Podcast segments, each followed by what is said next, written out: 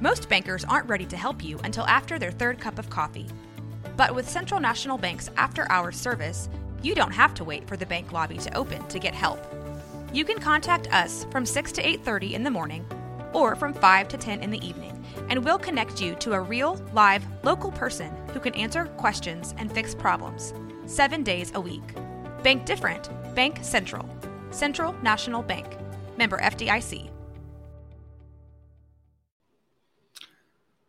Hello, everybody. Josh Neighbors here. This is the Neighborhood Watch on Crystal Ball College Football, part of the 365 Sports Network. It is Saturday, August 5th, 11:30 Central Time as I'm recording this. Please subscribe to the channel. We are making a massive push right now. Our goal is 12,000 subscribers by the end of August, starting off football season. You all have been crushing it so far. We're about 450, I think, or actually, we might be less than four. Oh, yeah, we are less than 400 subscribers away from four, uh, 12,000 here on YouTube. So please help us do that. And if you've already subscribed the channel, uh, take your YouTube's uh, YouTube account for your kids, subscribe for them. Uh, also, just like the videos too. That helps get the videos out further as well. That helps kind of the reach of the video. So please do that. Follow us on X or Twitter at NWPod365 at Josh Neighbors underscore. And if you guys can't watch the show, if you're on the move, you're driving, if you're on a walk, whatever, um, the neighborhood uh, watch can be found Apple Podcast, Stitcher, Spotify, all of those places. So the dust has settled from conference realignment. Um, and you know, what now is kind of today's question. I'm just kind of looking back some reflection because this is one of the busiest weeks in my, I think, career of covering the Big 12. And, and I'm not saying it's much of a career. I've been doing it since January of 2020, but now at this point in time, you know, that puts us at about, uh, let's see, 36 months would be January. So yeah, I'm about 45 months at this point in time of covering the Big 12. Y'all don't know I did it for Sirius XM for three years. I was uh, basically on Big 12 radio with Robbie Triano as the producer. Uh, I was associate producer, Chris Plank, Gabe Ikard, Holly Rowe, Dusty Dvoracek, uh, and working with all the cast of folks they've got over there was a lot of fun. It was great. I loved it. Three hours a day of Big 12 content. If you guys, this is not enough for you. Sirius XM also a great place to go uh, as well. Love those people over there um, if the if the entire 365 suites are not enough for you. Uh, and also, you know, I, I, did the Locked On Big 12, right? And I did that for a while. Uh, obviously, that for a few years, and obviously here at the Neighborhood Watch now, you know, it's this conference has had its ups and downs. Um, and to see them put out the statement yesterday, I think that's where we have to begin. You saw the Big 12 statement, and last week when Colorado joined the league, the Big 12 put out a statement just saying they're back, right? That was a statement they put out. And I think it was, uh, you know, it was uh, kind of this badass move. It was an email sent out to everybody. And so it was like, and, you know, Brett Yormark's a basketball guy. I think that showed that he is a basketball fan, right? The Michael Jordan's famous, uh, you know, uh, I'm back. And I want to show you all a statement here. The Big 12 Board of Directors has voted unanimously. I admit Arizona State, University of Arizona, and University of Utah to the Big 12 Conference. We are thrilled to welcome Arizona, Arizona State, and Utah to the Big 12. The conference is gathering, uh, is gaining three premier institutions, both academically and athletically. And the entire Big 12 looks forward to working alongside their presidents, ADs, student athletes, and administrators. Commissioner Brett Yormark. So I think the reason why it's important to point out the differences is this is the magnitude of what happened yesterday. I think everybody we, we will not fully understand it, I think, until years and years to come. I think it's a lot of these things because we also, there's been a lot of reflection on like past moves, uh, past conferences breaking up, past issues, whatever you want to say, movements. And so you really don't get the full scope until years afterwards. But I think that statement, um, on a day that's really massive for the Big 12, I think it also kind of, in its uh, the way it's understated, acknowledges that this sport is changing uh, the college sports landscape is changing, and you know, we we did lose something yesterday. I mean, the Pac-12, if they survive, and that's a big question we'll get to here in a, in a few minutes, uh, in whatever version it is. Like they, a conference was crippled yesterday. I mean, basically every every single part of its history was basically stripped away, save Cal, Stanford, Oregon State, and Washington right? And they're a big piece of history that we're going away in USC and UCLA, but Oregon and Washington had history. Utah, in their short tenure, had history. Uh, obviously, the Arizona schools, they, they've had history as well, too. And so, you know, all these articles are being written right now about uh, what actually you know happened yesterday and, and like the magnitude of it. And Dennis Dodd talked about it. I believe Ross Dellenger talked about it that nobody wanted to be, and Brandon, Brandon Marcello tweeted about it. Nobody wanted to be the one who pulled the trigger, right? Nobody wanted to be the one that, and that kind of Jenga house pulled the last uh, block that caused the tumbling down uh, of the Pac 12. Nobody wanted to be the one to do it. And it makes a lot of sense, right? You know, it's it's a conference with so much history and um, you know, hundred, you know, basically a century of history, and it feels weird and kind of gross and disgusting to do it because we're all just chasing the bag at this point in time. But that is that is the world we live in. That's college sports that we live in, right? I mean, you know, coaches leave places to go to the best situation possible. Players for a long time are being paid as well uh, under the table, still are being paid under the table. They take the best opportunities possible, and I, I don't I don't begrudge anybody for doing those things. Um, you know, you kind of ba- balance the altruism with the reality, right? That we're all chasing the bag, and I think we do ask though at what cost, because you have to think like when everybody says what makes the sport special it's it's the fact that it, you know college football is what we're talking about here because this is what ultimately it's about. College football is special because of the regionality and the rivalries, right? I think people think that, and everybody has their individual traditions, and their individual traditions are surrounded by their location, right? They're they're, they're driven by their location, they're driven by um, their fan bases, and oftentimes they're driven by their opponents as well, right? You know, there's a million different trophies in the Big Ten for all the different rivalries and, and games that they have. And that makes sense. And that, that those things also define your school's culture, your school's tradition. And we are losing uh, a lot of that. And I think it's valid to ask, like, what are like, are we are we right to do this? Because will people still love the sports if there is a lot of um, I guess a lack of symmetry, right? Like a lack of, like of alignment in terms of what people care about, or you know, uh, um, I think kind of closeness, right, is what kind of breeds these rivalries, right? Duke Carolina being so close together, such a big rivalry. You know, uh, obviously Oklahoma, Oklahoma State, Bedlam, you know, being in the same state breeds the rivalries.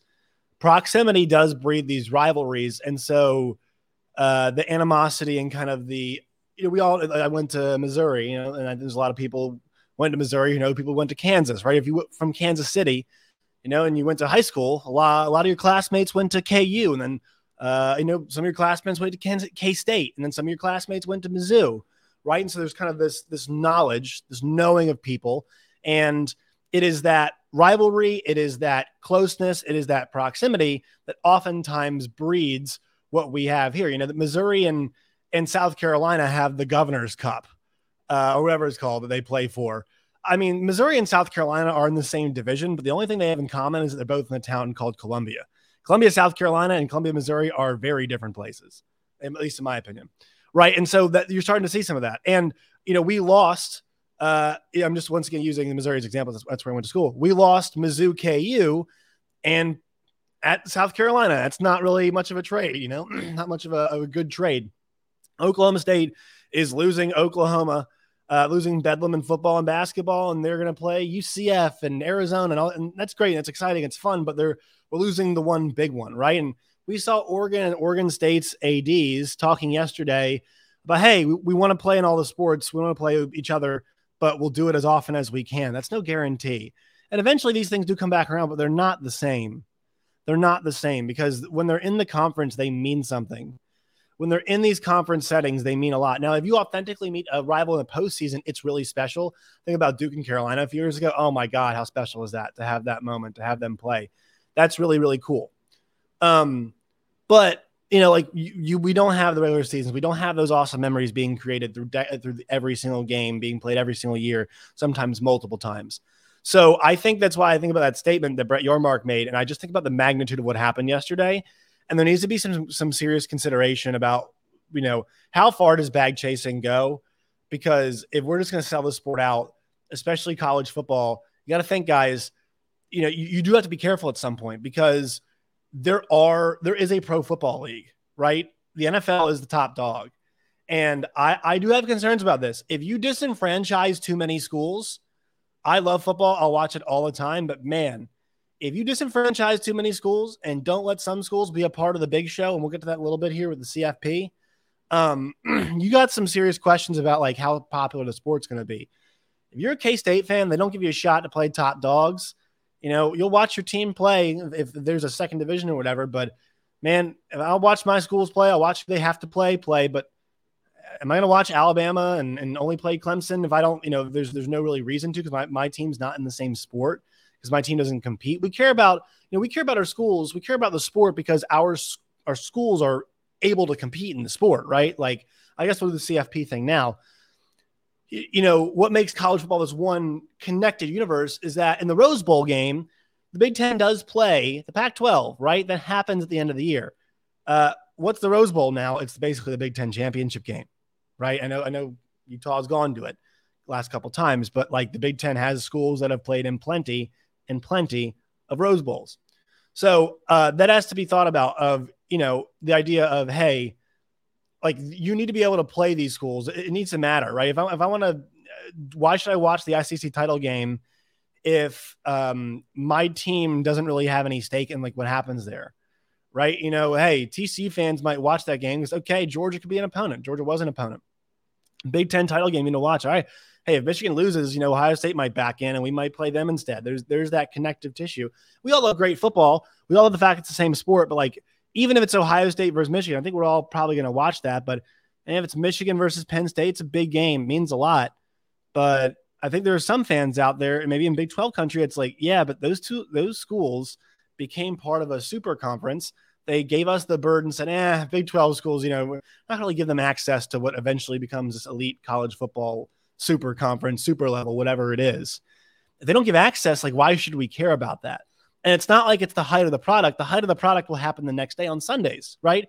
There is a better version of football. It's called the NFL. And as much people say, I like college sports more. Well, the, the things that you liked about college sports, the things that people tell me they like about college sports, that's going away. I've had these conversations all the time about college basketball. College basketball compared to the NBA is an inferior product. Here is why. The NBA, there have never been more high level basketball players at the pro level than there are right now. Watching Jimmy Butler carry his team to a finals was absolutely unbelievable. Think about guys like Steph Curry, LeBron James, Giannis Antetokounmpo, Joel Embiid. I mean, you know, that's just like the star players, you know, uh, just the top guys that I named right there. And there's obviously tons more. Think about all the really high quality star players there are in the NBA. And honestly, right now, like how balanced they are across the board. I mean, looking at right now, in the NBA. The Warriors had their championship run, sure, but like different teams are winning right now. Kawhi Leonard had his moment, obviously. Uh, this year, Nikola Jokic had his moment. Uh, the Suns came really close. You know, Kevin Durant now is on the Suns, obviously, but like that's a super high level of basketball. People say, oh, they don't play defense. Season's too long. They do play defense at the end, but guys, the shot making just ends up being way, way, way too good. Right? I mean, Jamal Murray, my God, Jamal Murray is an amazing basketball player. He's second banana on a championship team you know, think, thinking about stuff like that, like it's just such a high level. But college basketball has the tradition, has the pageantry, it has the, uh, you know, the rivalries, it has all of those things that we like. But when you watch the actual quality of basketball, I'll use a good example here. Arkansas is a really good basketball team this year. And the problem is, you know, they had three five star guys, three guys who got drafted Anthony Black, uh, Nick Smith Jr., and Jordan Walsh. But those guys weren't like fully formed basketball players, and it showed like th- that team couldn't score, and they were not fun to watch for a lot of time. But they were still this team that beat the number one seed in Kansas, and they had that in them. It was awesome to see. But then they get run by UConn the next game. Like these teams can't consistently play a super high level of basketball because they're kids. And they're guys coming together and still learning how to hoop. And so the most most talented guys in college basketball aren't refined products yet, and that's okay. It's cool, and the sport's still good, but the quality of basketball is still better in the pros. That's why I enjoy watching pro basketball a little bit more than college. You, uh, especially the high stakes games, more like the regular season's too long in the NBA. Sure, you think about this in the NFL. Like if they start professionalizing, you know, and, and we love the tournament and whatnot. That's why the college basketball gets so much love. If you if you apply this reasoning though, the NFL, you start professionalizing college sports, uh, college football rather, and you're paying the players, right? Which is I'm fine with. I'm actually fine with them paying the players, but you're going to go to a situation where through paying the players, uh, through TV revenue, you only have like 40, 50 schools that are competing for a championship. Well, there's a lot of people who get left out. And if you get left out, like I know people who are fans of James Madison University, who are fans of uh, say Sam Houston State, maybe North Dakota State, right? And those those people really care their school, love love their school. But like I'm gonna go watch JMU versus Richmond after my North Dakota State game because maybe JMU versus Richmond has more impact on what happens to my school. So I might go watch that. Now I might just be wrong here, but if it's like, well, you know what, my K State or Oklahoma State, which it feels bizarre to think those schools get left out, but like we just saw Oregon State and Washington State do it. Oregon State just won 10 games and played Florida in a bowl game. I know Florida didn't care, but they waxed Florida in a bowl game. That should matter, right? That that's great, and, and that like that kind of stuff should matter, and we should include schools like that in whatever the future of college football is. But that's cool. that school might get left behind, guys. I mean, next year they're talking about the CFP they're talking about potentially changing changing the number of schools uh, or the automatic bids. They, they, you know, I saw a couple conference commissioners have said, uh, or members of the, of the, college football board told, I think Ross Dellenger, like we might need to amend whatever we're doing because, um, you know, what we're doing right now, like it's not going to work. There aren't six t- six conferences that deserve it. And so if you you play this thing out, like the, the conferences are going to take control of this thing. Once again, the college football playoff is not some NCAA sanctioned event, right? If they take control of that, guys, it's a good. And I'm saying this is bad. If you want the top, the top, you know, everybody to get involved at the end, but still, I think access should matter because if everybody at least has an opportunity to get there, so just say you still do five conference champions and it's seven AQs uh, or seven at large bids, like you still have a chance for a, a, lot more involvement from different conferences and leagues. And I think that's good. That's a good thing, right? That keeps everybody invested because everybody has a shot what I, and look, do you have actually have a shot? No, not a lot of the time you don't, but 16s have beaten ones. Um, you know, it, it, strange things do happen. It does give us these amazing moments. And look, maybe we get an amazing moment, an amazing upset along the way. But here's the thing: in the end, we'll probably still get our same champion, which is good because the best team should win. So I think there's a way because people are like, you know, there's really only 18 teams that can win. And Bud Elliott says all the time. I like Bud; he's really smart. 18 teams can win it anyway. And you know, not everybody's actually on the same playing field. But guys, not all college basketball teams are on the same playing field either. But every single one in Division One has a chance to go to the NCAA tournament. One bid leagues, and there are 11 bid leagues. We have all of that wrapped into college basketball. It's what makes that tournament so strong. And that's why people prefer that people think about college basketball, the NCAA tournament. That's why they prefer it to the pros because of because of the magic of the NCAA tournament. It's not because of the quality of basketball, it's because of the magic of the NCAA tournament if you do this 12 team playoff and you know we're seeing Cincinnati gets to host a 12 seed LSU, right? And then just or, or another example now, uh, uh Tulane, you know, beats uh, USC last year. Uh, just say it happens again, and they get to play them, you know, at home. Uh, Yulman Stadium gets a CFP game, whatever you want to say. Like that could present a special moment, a special opportunity that we're all excited to see. If and I'll tell y'all, I've said this yesterday. I've been to these big games. I have been to the big football games, the big corporate settings, and it is not it's not the most fun in the world, right? Um, it's not like, like it's just it's a weird setting sometimes, and so you know you have to be careful about how much of the college football aspect like you remove from college football, if that makes sense. Uh, it's going to get professionalized in some ways. We're, this this is a this is a big step towards that yesterday. And it was always going to happen because there's always too much money to be made not to. But we're going to ask these kids to pay, play 17 games. I assume they're starting to get paid. And I assume we're going to start forming a super league. All right. And schools will get left out. And we have to ask ourselves if we start leaving out more and more schools in a college football still this is uh, yeah it's the pinnacle of college football but the pinnacle of football is sunday's nfl we all watch you have to be careful about how much you disen- disenfranchise certain fans fans still need to feel a connection to what's happening with LSU and Alabama. Because if our school, you know, if uh, Missouri all of a sudden can't be in the same games as them and we're playing in a different league and and those schools we can't really, you know, even even touch, like what's the point, right? What's really the big point of, of paying attention to that game if we don't feel like there's any connection, connectivity? That's why the single bids will at least keep a, a, a piece of that together. But I, I'm fearful that we're going to reach a system where it doesn't feel like that's – you know that's that's where we're headed. And that's the thing is you know i've i've thought about promotion and relegation. I, I think that's something that we should definitely consider. You have to be careful with that though because it kind of gives you the same problem right? If there's a top 30 and there's a next 30 and let's just say top 30 play for a title, bottom 30, um, you know, are playing for three spots in that league the next year, uh, you are going to have the bottom 30 really paying attention to the bottom the bottom 30, right? Because if you need to be a top three team to move on, well, you're going to take care about what involves your team, right? And so if you have to finish top, uh, the way do they do it in soccer is this, guys: the bottom three teams in a league get relegated. The top two teams in the league below go up. Then teams three through six play a 14 playoff for that final spot. Three plays six, four plays five. You do it one more time, they play for that final spot. But you're really only, you're going to care about about what involves your school. This is about our schools. This isn't about like I know it's it's always about casuals. That's that's why people want you know, the casuals in there. But also like we need to have some relation to it. You know, we need to have some kind of relation to it. I'll, t- I'll tell y'all right now, man. Like people around this around here, Arkansas, care about the SEC, care about the Hogs, right? That's what they care about. They'll pay attention to other games if it means something for them, right? But they care about the Hogs. It's very very regional, and so you start closing more and more walls off you're you're not going to do sport any favors, and you're going to end up creating a product that is somewhat pro football. It's basically like the stars of tomorrow is essentially what this is.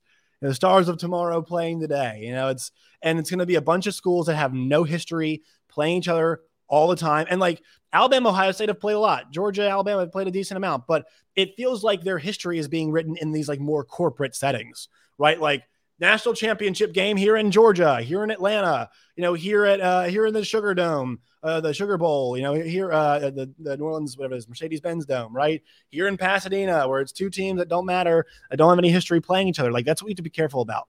Is that these two brands who don't have much of a fan base in those areas, or they have a big fan base, playing these big corporate settings where it stops feeling less like college football, starts feeling more like pro football, and it's not nearly as good as pro football. That's what I'm concerned about. Is my concern misplaced? I don't know.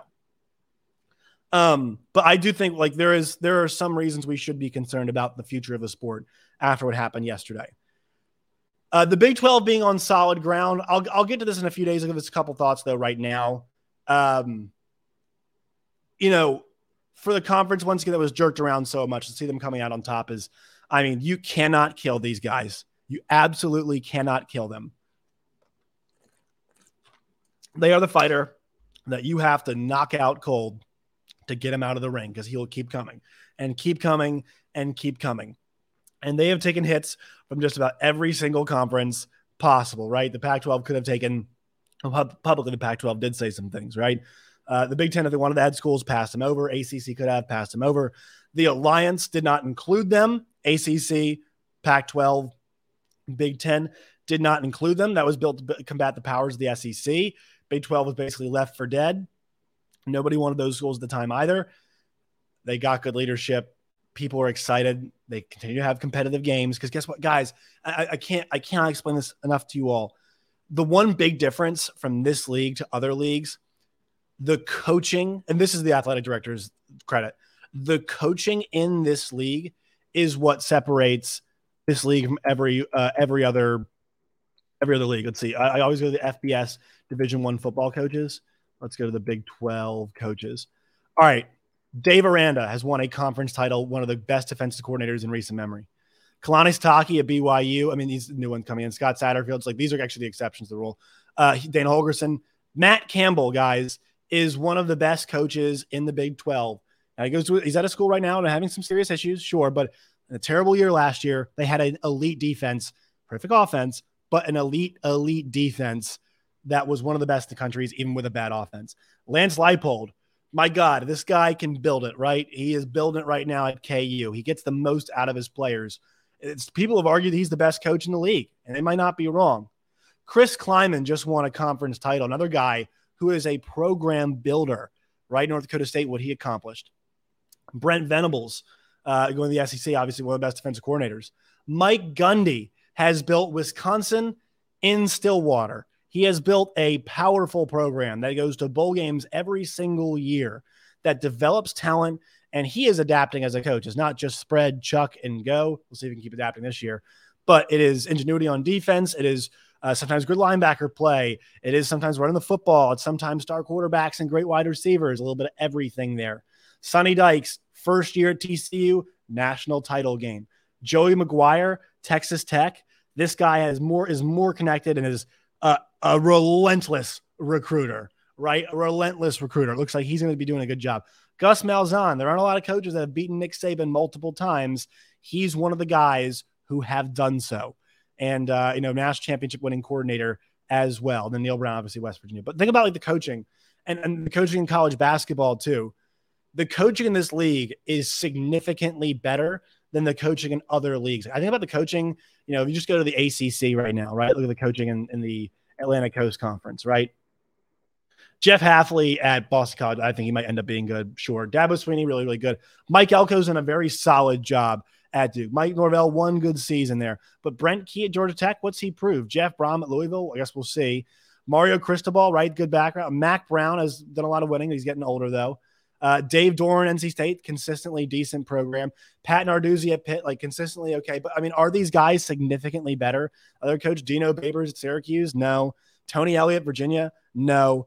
Brent Pry at Virginia Tech? No. Like the bottom of these of these coaching conference is not very good. Like I would take the, you know, the guys that we think are the bottom here. I mean, Neal Brown's the bottom bottom, but like, you know, he even had success Troy. Kalani Sitake, you know, and uh, Scott Satterfield and and guys like that are were just a little bit more successful coaches, I think, uh, than some of the guys at the bottom over there. You know, I, I would take the Dana Holgorsen even, even though they haven't been doing great, like I'd still take them over some of the guys that are over there uh, you know, I think Virginia Tech, like they could take Dana Holgorsen right now. They might. Well, I, I don't know. Tech's gonna be bad again this year. It might be a disaster for them. But you're saying like the coaching in this league matters so, so, so much.